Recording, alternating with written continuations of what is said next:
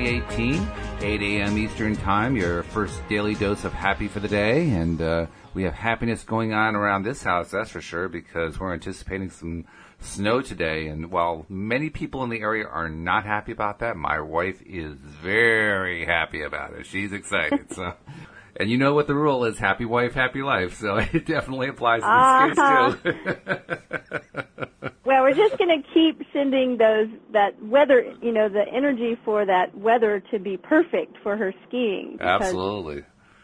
Yeah, I think been... you said you you wanted to tweak it by a couple of degrees colder, right? So yeah, there, there is a. They're, they're also saying that it could turn to ice, and we don't want that. So we want to make it a little bit colder so that it's pure, pure as the driven snow, as they say. Yes, perfect.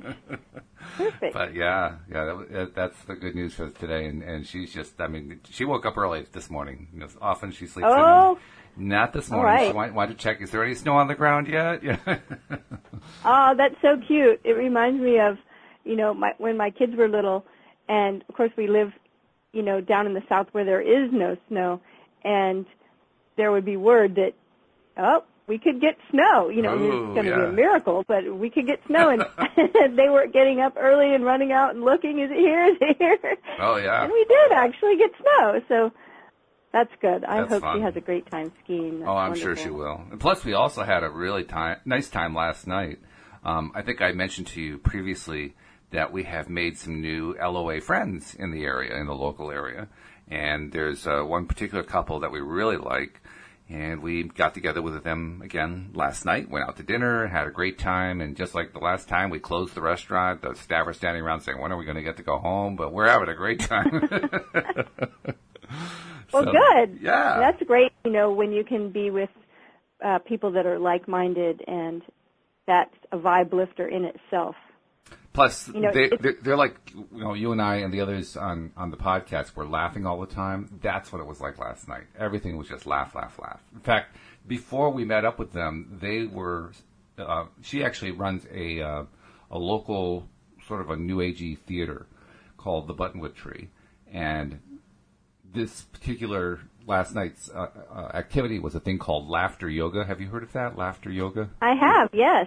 Okay. Well, they were doing laughter yoga, so they were all warmed up before we even got there. And you know, so once we oh. got together, it was even easier. You know, we were just laughing at everything.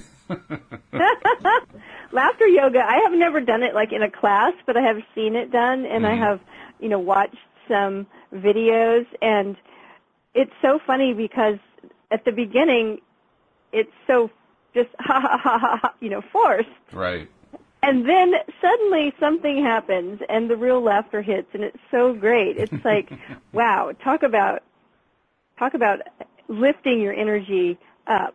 Oh yeah. And so that's really great. You got to be the the receiver the of that yeah. that laughter that was the vibe that was already going, right? So it's kind of like a snowball. It's already got some momentum behind it. Exactly. Oh yeah, yeah, it's wonderful when you have that. And and it carried over beautifully. I mean, literally we we laughed half of the meal. It was wonderful. So, how was wow, your? That's how, wonderful. How, how's your uh, last 24 hours been? Any any any wins the last few uh, hours, so to speak? Well, actually, something really great happened um, last night. I was cooking dinner, and I usually refer to um, my other half as uh, the handsome sweetheart. So, the handsome sweetheart uh, came in, and he said, "Hey." He came in from work, and he said, "Hey, would you like to go on a date with me?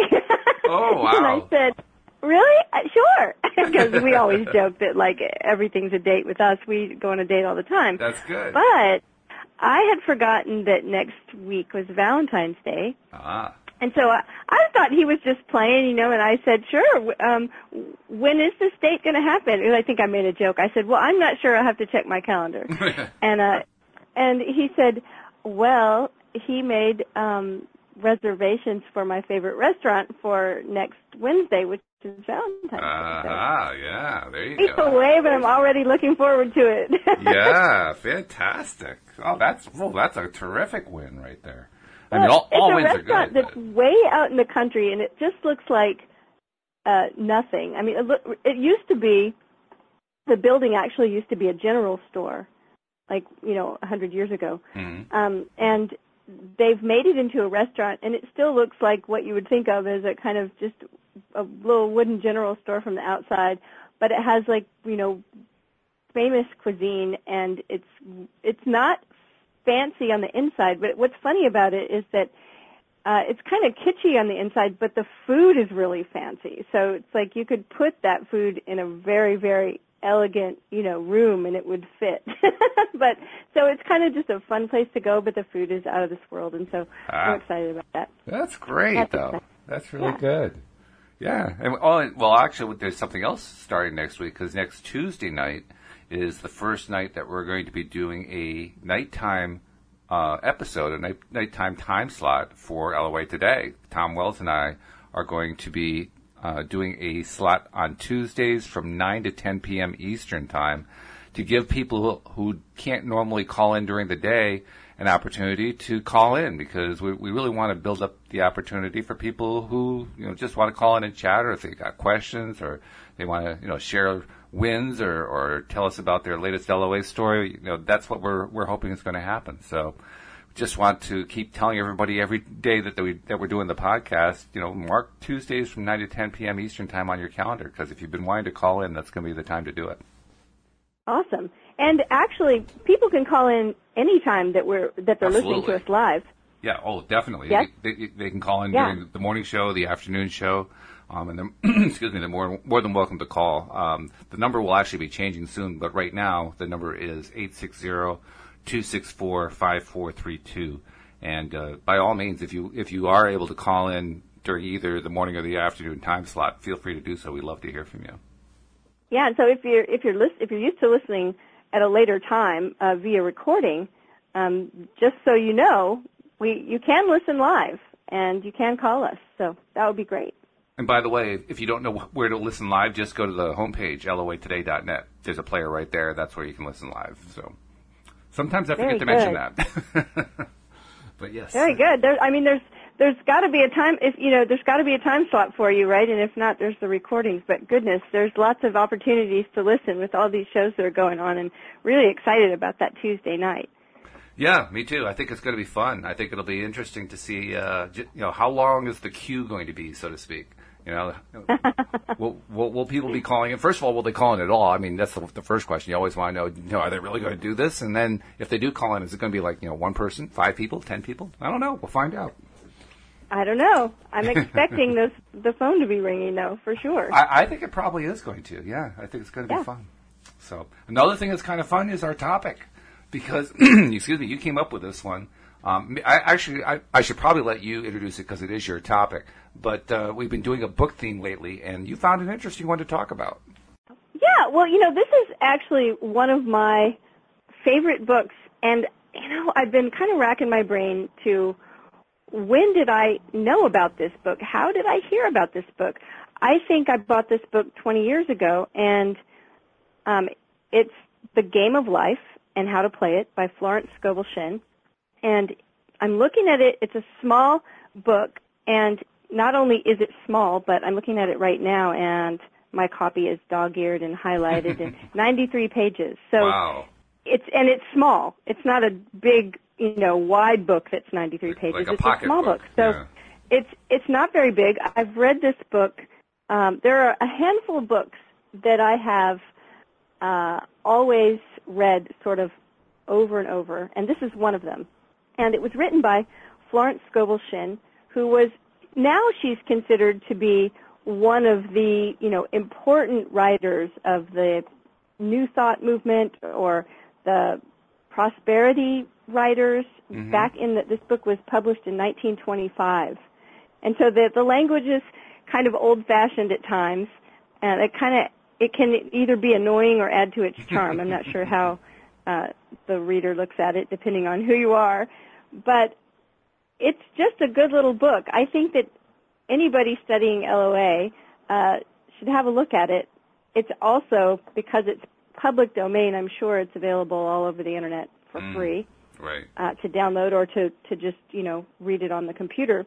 Um, but her, this is what's really funny is that I've I've always read this book um, kind of intermittently. You know, I was telling you that earlier. I'll read it and then I'll. I mean, it's just a short little book. I'll I'll put it down and then you know maybe a month later, two years later, I don't know. I'll be thinking about it and I'll go grab it again.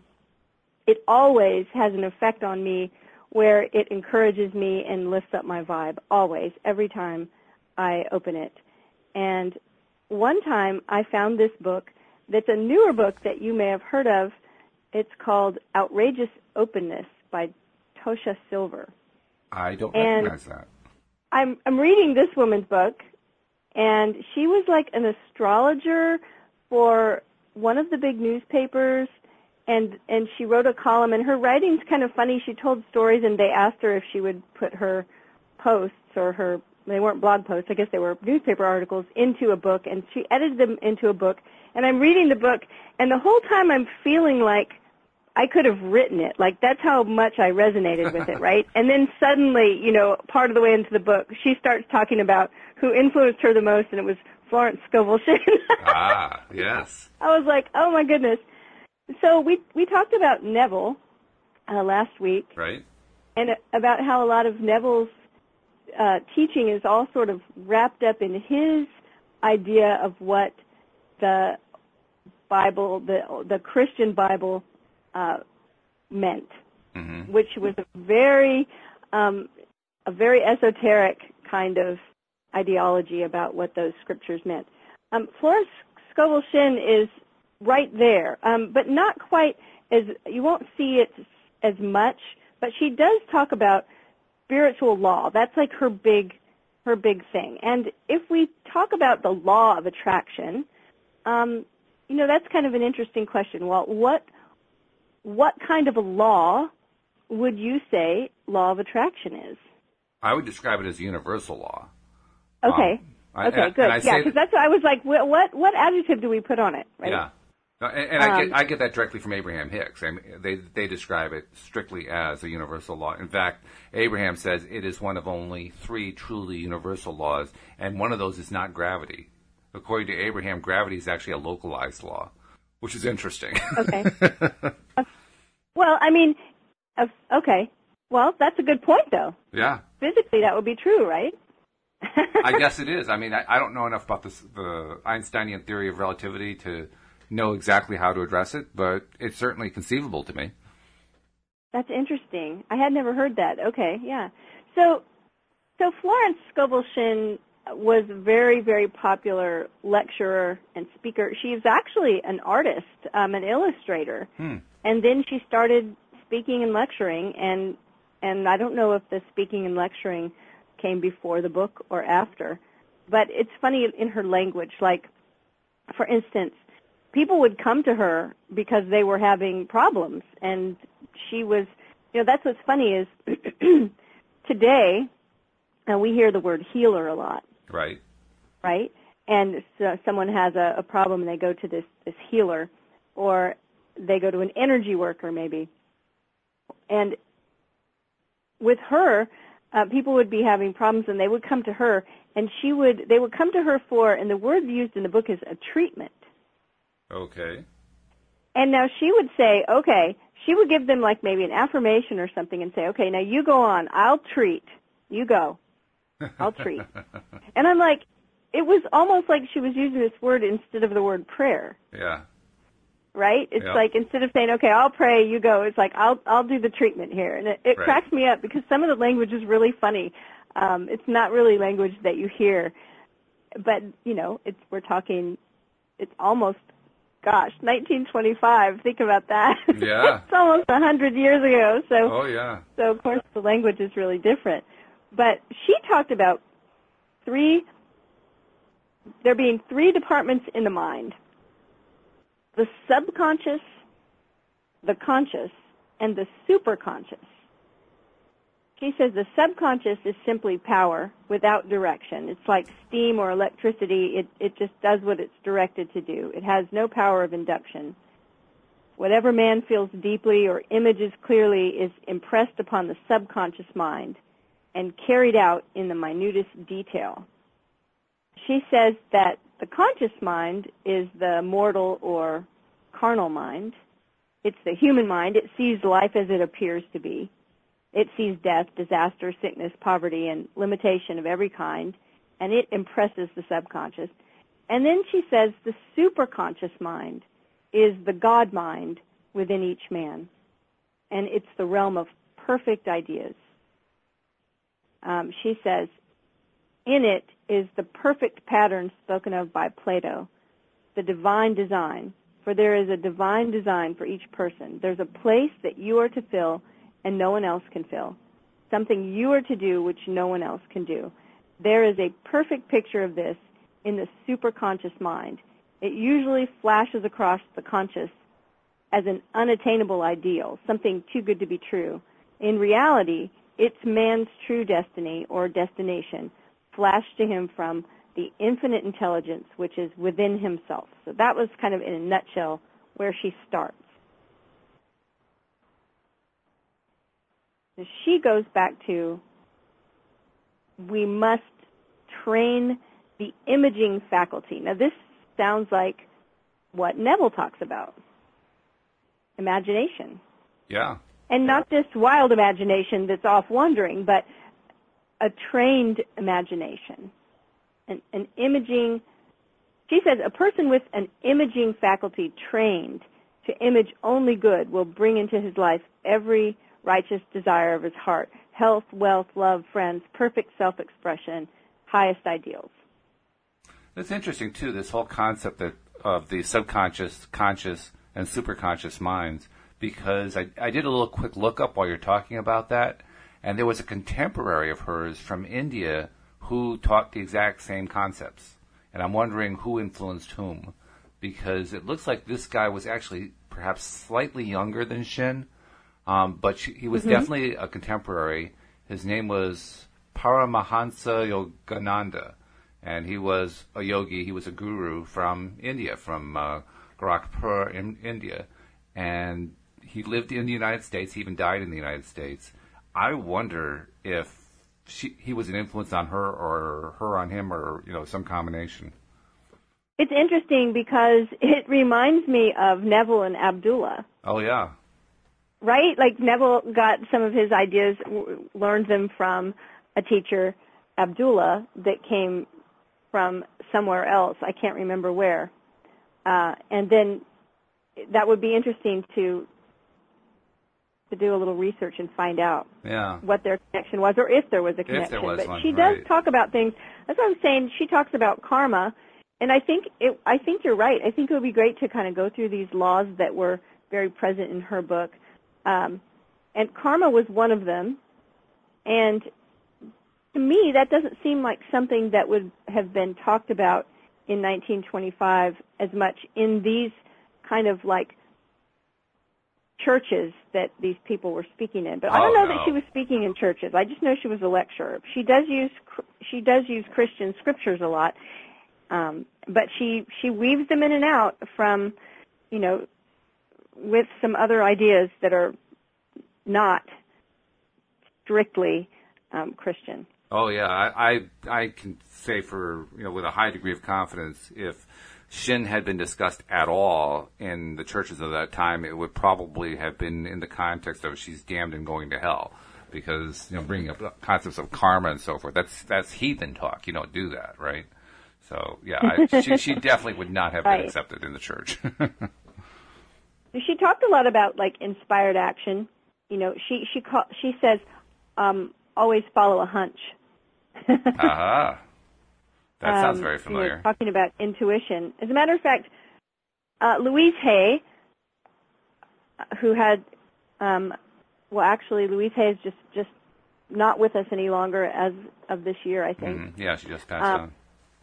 But she, her publishing company, someone wrote to her, and they had um, some writings of Florence Scovel Shinn's that had never been published, and she she bought them and she uh-huh. published them. Uh-huh. And it's a book called the I think it's called The Magic of Intuition. I don't Mhm. have that one in front of me, but I do own it. And it's actually a beautiful little book. It's it's made like a gift book. Like all the pages are color and I, I can't even describe it. Um, but it's beautiful. It'd be a, a beautiful present to give someone. Oh, nice.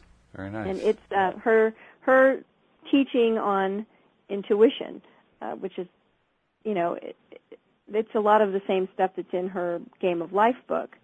Um, but she tells a lot of stories, and you know, you've been talking a lot about stories lately. Yep. Storytelling and how important it is to be able to to tap into that energy of telling a good story. And oh yeah. You know, like I'm looking, I'm looking down, and here's what just one page says. She says many people have brought disaster into their lives through idle words.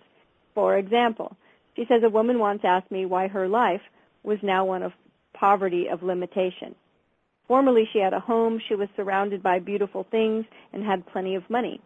We found she had often tired of the management of her home and had said repeatedly, I'm sick and tired of things. I wish I lived in a trunk. and she added, she added, today I'm living in that trunk. Uh, she had spoken herself into a trunk. Hmm. The subconscious mind has no sense of humor, and people often joke themselves into unhappy experiences. Um, she says, for example, a woman who had a great deal of money joked continually about getting ready for the poorhouse. In a few years, she was almost destitute, having impressed the subconscious mind with a picture of lack and limitation. Fortunately, the law works both ways, and a situation of lack may be changed to one of plenty. For example, a woman came to me one hot summer day for a treatment. that's what I was talking about yeah, before. Right. I think that's so funny. A woman came to me one hot summer's day for a treatment for prosperity. She was worn out, dejected, and discouraged, and she said she possessed just eight dollars in the world. I said, good. We'll bless the eight dollars and multiply them as Jesus Christ multiplied the loaves and fishes. For he taught that every man had the power to bless and to multiply, to heal and to prosper. And she said, what shall I do next? I replied, follow intuition. Have you a hunch to do anything or go anywhere?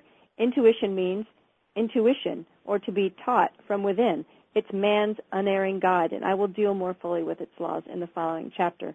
But the woman replied, I don't know. I seem to have a hunch to go home. I've just enough money for car fare. Her home was in a distant city and was one of lack and limitation. And the reasoning mind or intellect would have said, stay in New York, get some work, make some money. Mm-hmm. But I replied, well then go home. Never violate a hunch. I spoke the following words for her. Infinite Spirit, open the way for great abundance for her. She is an irresistible magnet for all that belongs to her by divine right. I told her to repeat it continually also. She left for home immediately.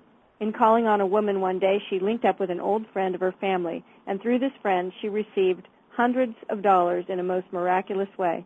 She has said to me often, tell people about the woman who came to you with eight dollars and a hunch. Uh-huh. so she tells her book is just full of stories like this. Yeah. And Um, cl- of clearly a manifestation that- story too. Pardon me? Clear, clearly a manifestation story too. Yes, I mean all of her stories, um, over and over. Yeah. Very, very cool stuff. Uh, it also, uh, you used a word there, or she used a word, plenty. We, we usually use the word abundant, but plenty is a good one. That's one we should probably It is a good incorporate more, you know? It is a good one. It, it's a little bit old fashioned, but it's good. Well, I, I kind of like some of these old-fashioned words because I think sometimes we get in a rut with our words, and when we Oh, see yeah. a word that's not common to us, it kind of shakes us like, "What?" You know, Mhm. and uh, brings our attention back. I think. Yeah, I think so. I agree. Yeah, So, Walt, let's take a second and tell everybody listening how they can subscribe. Oh, we haven't done that yet, have we? We haven't. Well, we should do that because we always do that. Well, we almost always do that. Not always, but usually we do. Speaking of plenty, because you said the word plenty, and I thought, you know what? That's what we want. We It is- want plenty well- of subscribers. Well, we want plenty of subscribers, but more than that, we find that when people do subscribe, they listen to plenty of episodes. I mean, the, the numbers are, are showing quite clearly that every month, the, the people who are listeners listen to more and more episodes. Last month, the average listener, and we can measure listeners by, you know, who the different IP addresses are. The average listener listened to 30 episodes last month, which is phenomenal and it, it's really the, the, the true reason why we keep growing because people are just listening to more and more episodes. So subscribing is a good idea if you have not yet already subscribed. And it's pretty easy to do. You just go to the homepage of loatoday.net. You'll see a couple places there where there are links you can click and uh, it just says click here to subscribe, that kind of thing. It's pretty straightforward. Um, if you're on an iPhone, it makes it really easy because iPhones, the the operating system, come with a podcast app built in, so it'll just tie right into that. I did, Cindy, run into a situation with our friends last night. One of them, she had actually deleted her podcast app from her iPhone. Um, Oh. so, so it was an interesting test. So she said, "Can you get, can you um, subscribe me?" So I said, "Well, sure, yeah." So she handed me the phone, and I'm playing with it. And so I just went to loatoday.net. I clicked on the click to subscribe, and a little message popped up saying, "Your uh, podcast app has been deleted, but we can reinstall it for you. Click here." So I said, "Okay." so I clicked there. It just took me to the uh, um, the app store and. You know, linked me right into where the app was. You know, click here to download, downloaded it, went back to loatoday.net, clicked again on the subscribe, and boom, we were subscribed. It was great. So Easy really peasy. easy. Yeah, very easy on iPhone. Um, Android phones like a, a Samsung or a Motorola, uh, LG, Nokia, any of those uh, popular Android phones, it's a little more complex because they don't come with a built-in podcast app. But those are easily found in the Play Store. Just go to the Play Store. Um, a nice free one that you can get doesn't have any fee associated is Podcast Manager. Download that, and then once inside Podcast Manager, after you open that app up, you could do a search for LOA Today, and boom, we pop right up. So it's easy to subscribe. And of course, the uh, watchwords for the week are actually subscribe and share. So once you've subscribed, share it with friends and, and encourage them to subscribe too, because not a lot of people know about the show yet. And the more people find out about it, the more people are going to want to listen, because that's what the stats show us. People love listening. So Well, there you and have here's it. here's the thing: is that you know the whole idea about you are what you eat. Yes. and right. then you hear people say you are what you read, right? Well, it's you are what you take in, right? And so the more you connect with these ideas and with like you last night having dinner with with your friends who Right. also practice, you know, conscious creation and Yeah. know about the law of attraction, uh, the more you take in on that level, then the more it, the more it feels natural and the more you start operating in that vibration where it gets easier and easier. So that's the thing about listening is that it's not just our podcast, it's law of attraction and the, what you read and what you hear and who you talk to and when all those things come together, um, you will start noticing big shifts in your life just because that's where your mind is focused. That's true. Yeah. Plus, we also make it fun. So I mean, we know for a fact Yeah. that we do. I mean, there's no doubt about Yeah. it, and we get a lot of feedback telling us they like how fun it is. But there, there's also no doubt, and the scientific research bears this out. When you are feeling good and when you are happy, all kinds of things happen. Um, happiness leads to success. We're seeing that from the positive psychology movement. They're showing repeatedly people who start off happy and then go for success get to success a lot easier. Um, people who laugh, laughter has been proven by the medical establishment to be a healing agent. So laughter will help you lead. We, well, you know, we, we help you laugh. We help you heal. We help you get better because you're the one doing the laughing.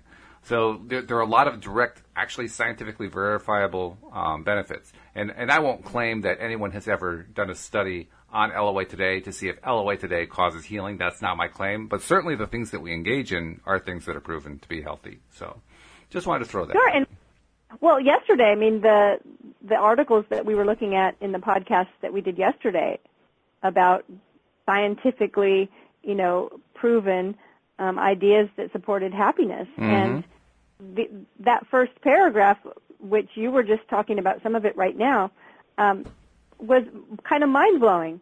It was like people that are happier um, are more often married. They're more often happily married. They Yep. make more money. They like their job better. They're healthier.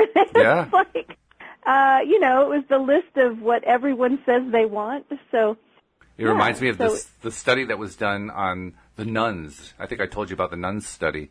Uh, uh, in 1930ish, somewhere around there, the Catholic Church, the, the Mother Superior of the Church in the United States, sent out letters to all of the nun novitiates, um, basically asking them to send in a little biography about themselves and, and to talk about themselves. And in these biographies, the nuns spelled out a lot about what was in their lives. You know, they were, they were asked to, to say why they wanted to become nuns.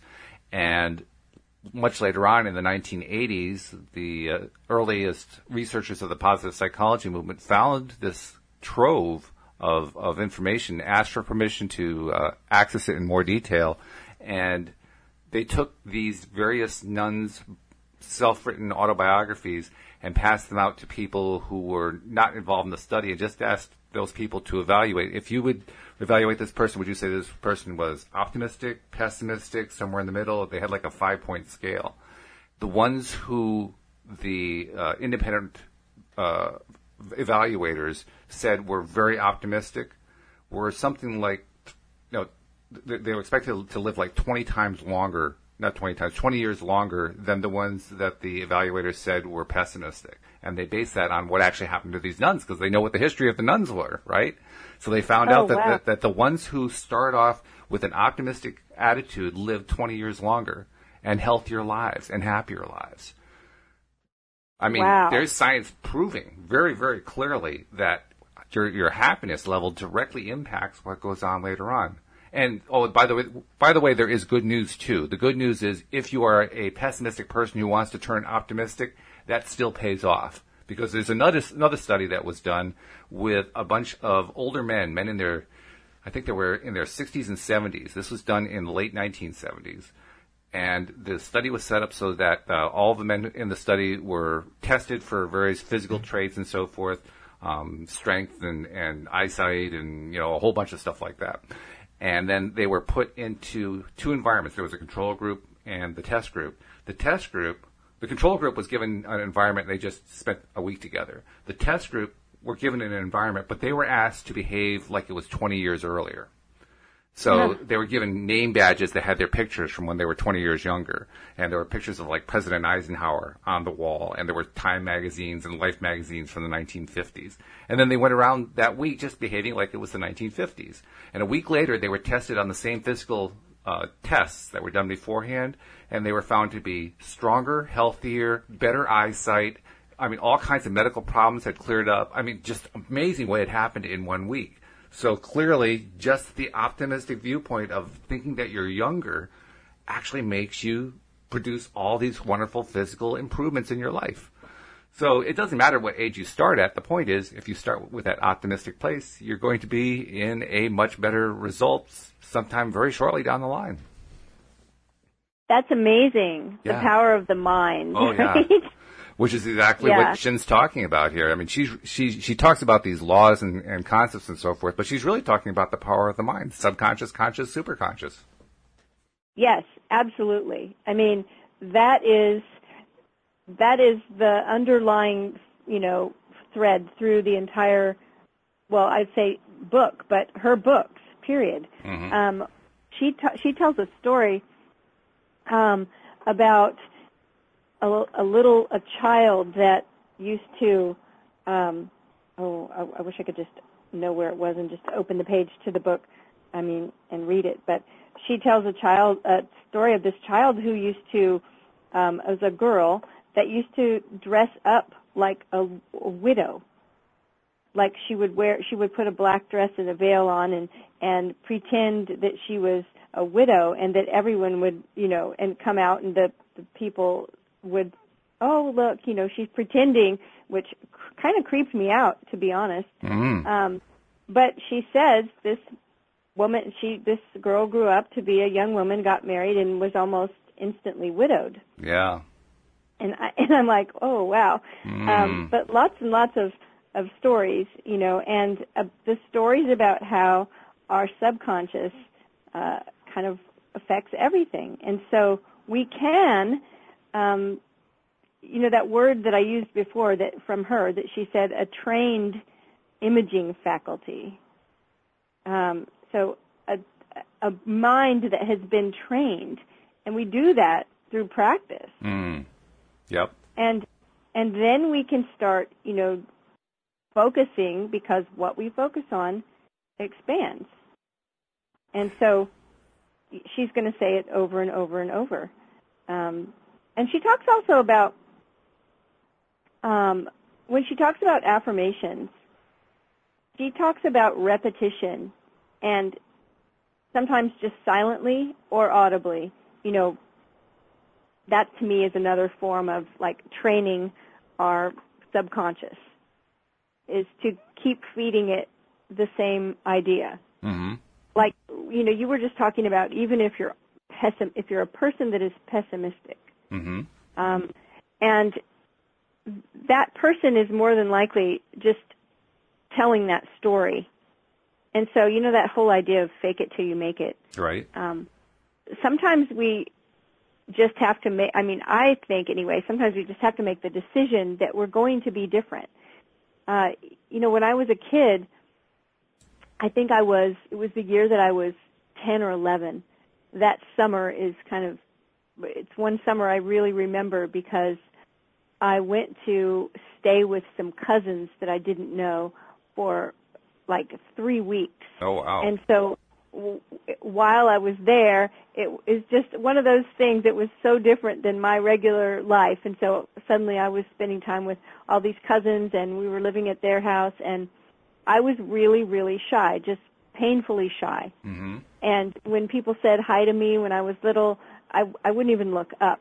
Wow. And there was a girl that was one of their neighborhood friends that was very gregarious and friendly and you know not shy at Mhm. all Right. uh, and she was kind of the life of the party and she was really a nice person too it's like she you know she as soon as she met me she liked me she liked everybody she was nice to everybody she was fun she laughed a lot and i recognized that i just i remember thinking to myself this is better this is a better way Mm, like yeah. this is better than being painfully shy like i think right. this is better and i just decided you know as a 10 or 11 year old i just decided I wasn't going to be shy anymore. It just wasn't working for me. It wasn't paying off, you know, to be scared and shy and ducking my head all the time and being afraid to talk to people. Uh, Look at this girl.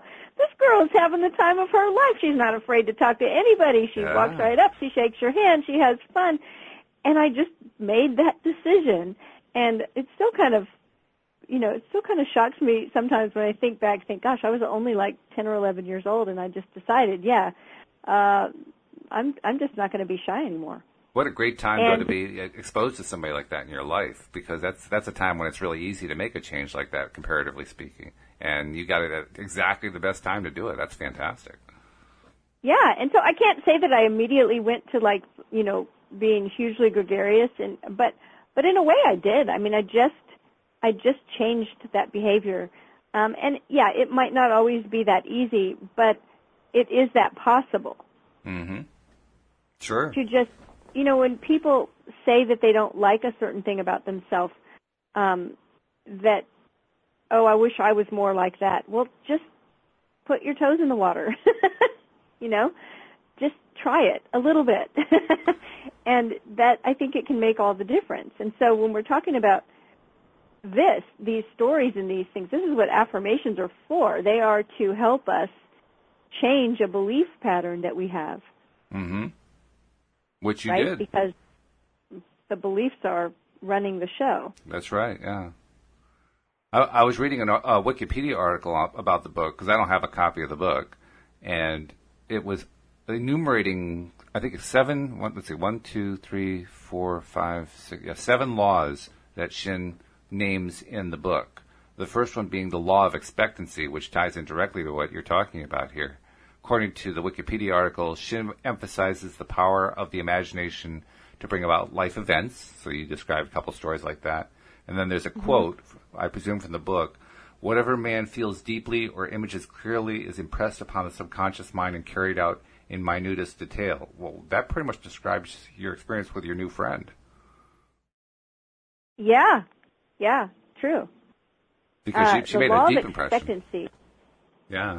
I, I, I like the way that sounds, right? Because, well, really, because it's um, it's forward looking, Mm-hmm.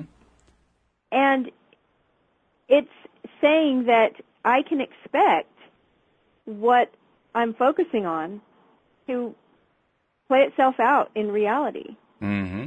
Yeah. So, you know, you said um, whatever man feels deeply. Yes, wha- whatever man feels deeply or images clearly is impressed upon the subconscious mind and carried out in minutest detail. Yeah, so there we're going back to what we talked about last week with Neville about that, you know, um, feeling the, assuming the feeling of the wish fulfilled Right.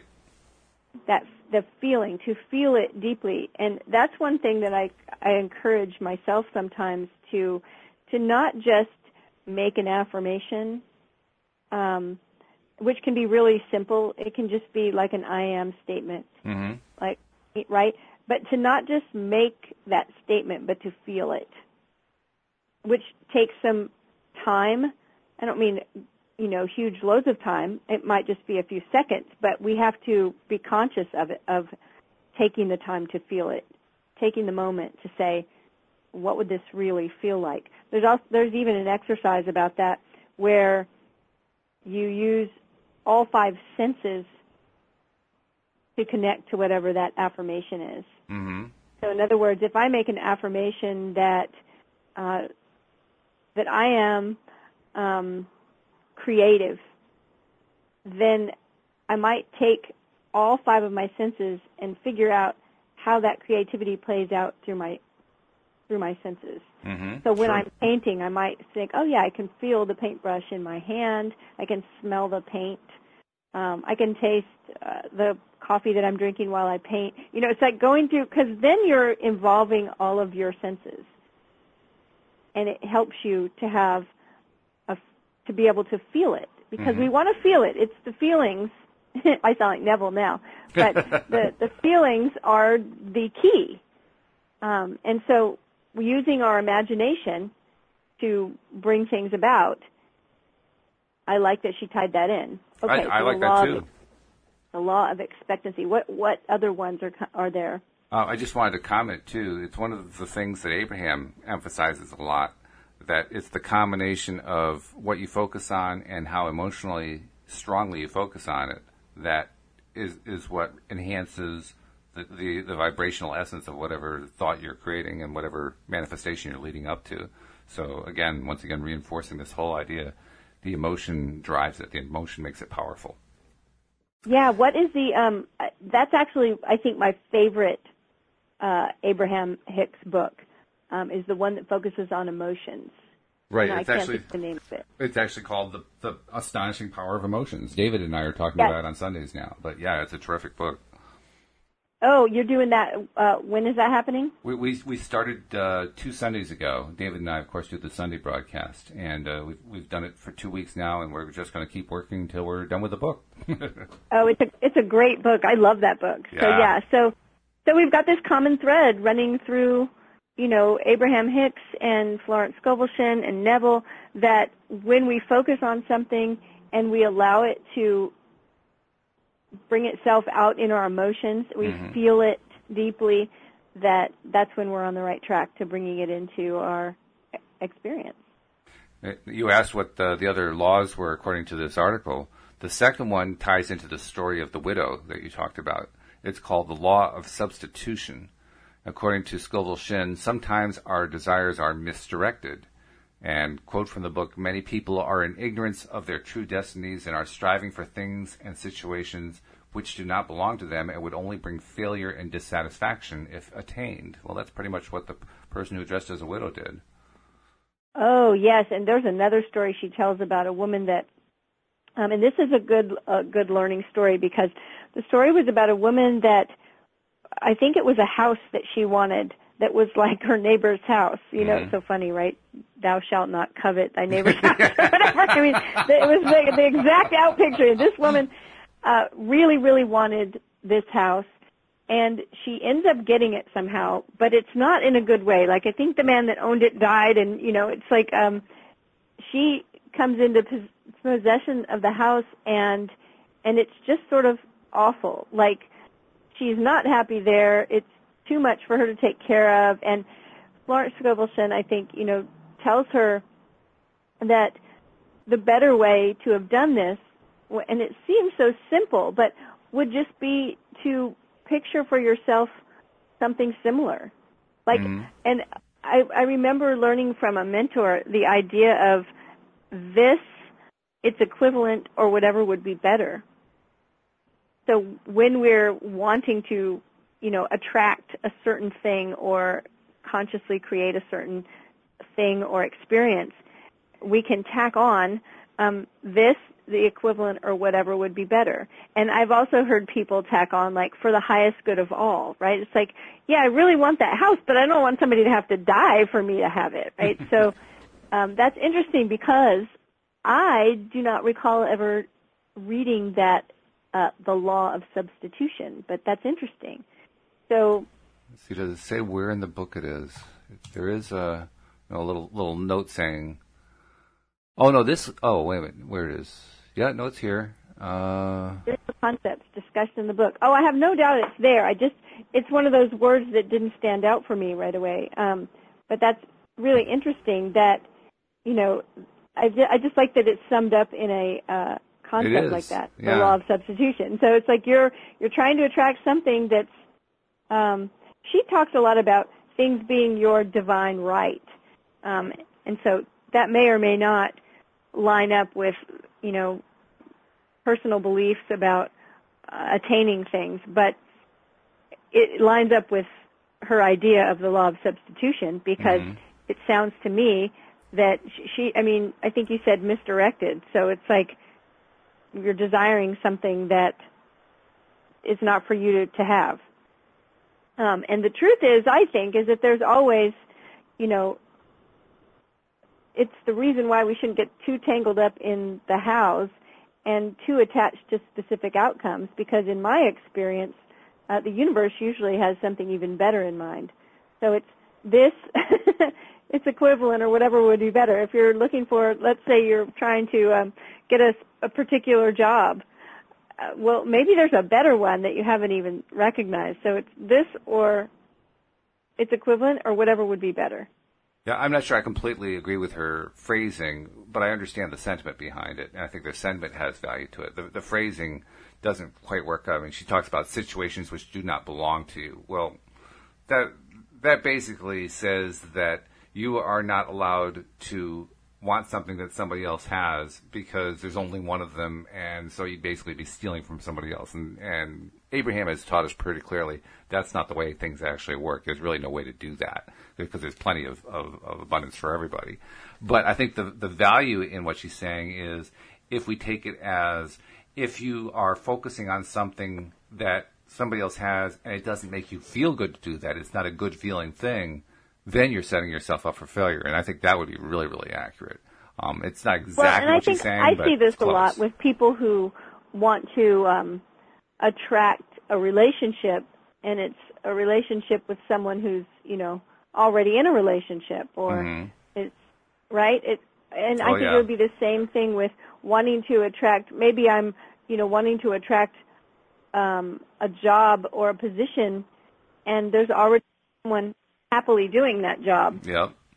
hmm The the the situation with the relationship with somebody who is trying to attract somebody else who's already in a relationship, I find that almost exclusively people who are wanting to do that are themselves people who are exhibiting very strong codependent tendencies.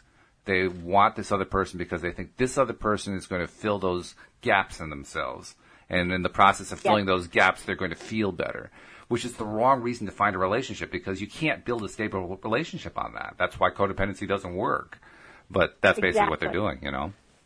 Exactly. And so I, that's what comes up for me when I hear that description that you read of, you know, misdirected desires. I'm like, yeah, Yeah. I, I can see a couple instances of of that. Um, that it's it's always going to be better to to be a little more open to the universe in, and to tapping down into like what you said. It's like what, okay, you. I have had people email me like, you know, about an ex, and it's like I have to get this person back in my life. Like they're desperate. Yes. And it's exactly what you said. It's because they think that that person is going to answer something for them, a need they have, and that couldn't be further from the truth. The, the Um, desperation tells us otherwise. The fact that they're so desperate for that person proves that they're not trying to attract the person for the right reasons. They're, they're, they're trying to attract the person in order to basically avoid themselves having to work on something in themselves. They want that other person to do it for them. Right. no, that's true, and that's why you know um, the relationship that we have with ourselves. It's the one that has to be worked on. Oh yeah, And then and then all the other relationships will they'll work themselves out, right? Louise and I So, often okay, talked so- about why why is it that we waited so long in life before we met because we didn't meet till we were in our 40s. And we very quickly realized we wouldn't have wanted to know each other earlier on because we had too many issues to work out. Well, you know, it's funny. I think there was, and I don't, I don't watch TV, uh, but I get every once in a while I hear certain shows. Um, wasn't there a TV show, something like The Starter Wife or something like that? it Oh. sounds vaguely familiar, but I don't really know it. We hear people talk about, you know, um, the exact same thing. It's like I, we too met later in life, and we we often realize, okay, we we met at a time when we had worked a lot of our own stuff out, right? Yeah, exactly. Like, and we we knew who we were, and we knew, you know, and so yeah, that makes a difference. But okay, so the law of expectancy was the first one, and the law of substitution was the one Right. that we're talking about now. And then what what's next? The next is the law of karma, which uh, she describes as the law of cause and effect, and she draws the concept of sowing and reaping as the example of it. Okay, sowing and reaping, whatever we sow. Right. Okay. And that's followed by Um, the law of non-resistance, which is considered a, a corollary to the law of karma. And it basically is do not react to a negative situation with more negativity, as that will bring back more harm down the track. Okay, well that's that's interesting um, because I I always like to point out that non-resistance um, is non-resistance is imperative to you know conscious creation, right? I mean, hmm we when we get resistance, then that's when things stop happening for us. But it's not always um, meeting a negative situation with more negativity, Right. right? Sometimes it's just being, um, and I'm, ta- I'm not talking about non-resistance now. I'm talking about resistance. Right. Um, sometimes resistance comes when we're just too attached to a specific outcome. Exactly. Yeah. So her version is a is a much more limited version than what it really could be. I, I would agree with that. Yeah, yeah. Uh, so we've got, and I think that karma and non-resistance in this instance, she's tying them. Sounds like she's tying them together somehow.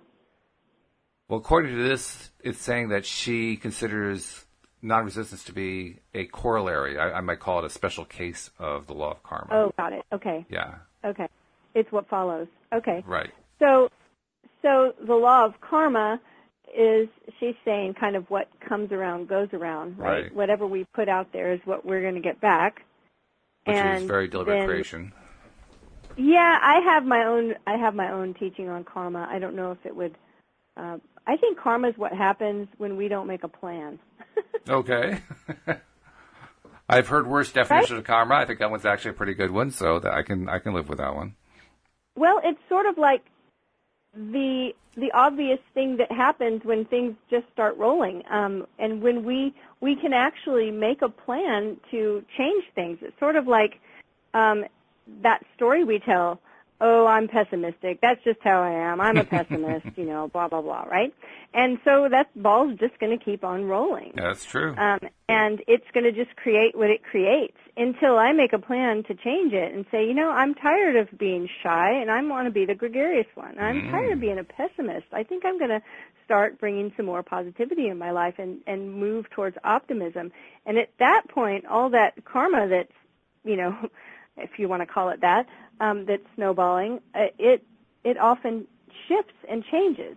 Um, so okay, we won't get off on a tangent there, but we've got karma and non-resistance. yeah. I think we've covered four. That's four, right? Fifth one is the law of forgiveness. And it says law of forgiveness or grace is a higher law. Quote, Christianity is founded upon the law of forgiveness. Christ has redeemed himself from the curse of the karmic law, and the Christ within each man is his redeemer and salvation from all inharmonious conditions. Oh, okay. So now she's really tapping into the. The Christian thing, yeah, that's really Uh, Yeah, pretty, yeah. pretty heavy. Now, uh, what I think is interesting is that she and Neville both do this, Yeah, and when they talk about forgiveness, now this is interesting. I think um, they talk about the definition of sin as what we we know that the actual definition is just missing the mark. Um, and so, I mean, in the original language, missing just is missing the mark. If you picture shooting a bow and arrow at a target and you miss it, uh, you miss it.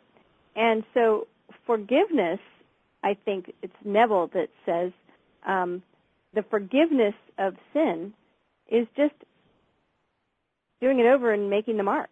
It's just fixing it. It's just doing doing getting the arrow and shooting it at the target, right? And so it, it takes a lot of that kind of really heavy, judgy kind of right definition out of that. It's like the law of forgiveness is just setting it straight. It's just like, okay, I don't want to I don't want to be I'm going to forgive this pessimist part of me and I'm going to be an optimist. I'm just going to move towards that direction. I want to hit this optimism mark. I think it also I think it's a lot I, I, think it also includes the idea that if you miss the mark, you know, be easy on yourself. You know, forgive yourself. It's not that big of a deal. Let go. Okay, so you missed the mark. Big deal. Yeah, and and it's not. You know, this is what's interesting. She says even even using you said redeemed us from the curse of the karmic law, and so that's that that's what I'm talking about. Stuff. It's like inharmonious conditions. It's like these things that got created because my mind was dwelling on this, you know, thing I didn't want to happen. I was dwelling on these situations that might come to pass and whew, it's like that's kind of I think you could wrap that up in that curse of the karmic law kind of statement and say, no, we're gonna we're gonna redeem ourselves out of that. We're gonna we're gonna aim at a different target here and we're just gonna adjust this and that's the forgiveness part. Um, we've made it into something really heavy, but I don't think it has to be. I, I don't think it, I, I think it's actually making a mountain out of a molehill myself. yeah, I think so. All right, and so okay, so let's uh, let's see. We got two more left. We got the law of use, and Shinn. Oh, I love when she talks about this. Oh, okay. Well, maybe you should talk about the law of use. Well, what does it say? It says many people are in ignorance of the fact that gifts and things are investments, and that hoarding and saving invariably lead to loss. She she tells a story one time of a woman that collected um, jewelry, necklaces, and and I think she ends up like losing them somehow. But what the point she makes is that she never enjoyed them and she never wore them. She just kept them away in a box. She just collected them and and didn't, you know, use them and enjoy them. And uh-huh. you know, you talk did you use the word hoarding in there somewhere? Yeah, it says in that hoarding and saving invariably lead to loss. Yeah, and so it's the idea that yes, it's fine for us to have an abundance, um, and we also need to use it and be willing to let go of it and enjoy it and share it and not hoard it in the sense of, you know, not even enjoying it for ourselves. Um, and I think it's really important. I think that law of use is really important to to pay attention to. And we need to be using what we're given and enjoying it and being willing to share it and not holding so tightly to everything. Okay. And then the final one is the law of love. And uh, she quotes Jesus saying, every, uh, well, actually, this isn't a perfect quote, but it says, Every man on this planet is taking his initiation in love. A new commandment I give unto you that ye love one another. So. Oh, well, that's the perfect one to end the show on, right? Yeah, right. Uh, because actually, I mean, that the law of love kind of covers everything. it does. Right? Self, it does. If if we make every decision that we have on love and self love included, yes, um, then I think that all of these other laws will will serve us well because that's the main one there. That's the important one. All right. Well, there's Florence Scovel Shinn, and I'm glad that uh, you brought her to our attention. So this has been well worthwhile, and uh, we just barely used up the time perfectly. So not even much time left to say subscribe and share, except we will say subscribe and share. And Cindy, someone who's looking for some personal attention, how do they get a hold of you again? Oh, they can find me online at cindiechavez.com. C-I-N-D-I-E-C-H-A-V-E-Z dot com. Come find me. Say hello. There we are. Okay. Cindy, been great. Let's do it again next week. Let's do it next week. All right. Sounds good to me. We'll see you all later as well here on LOA Today. Goodbye, everybody. Bye, everyone.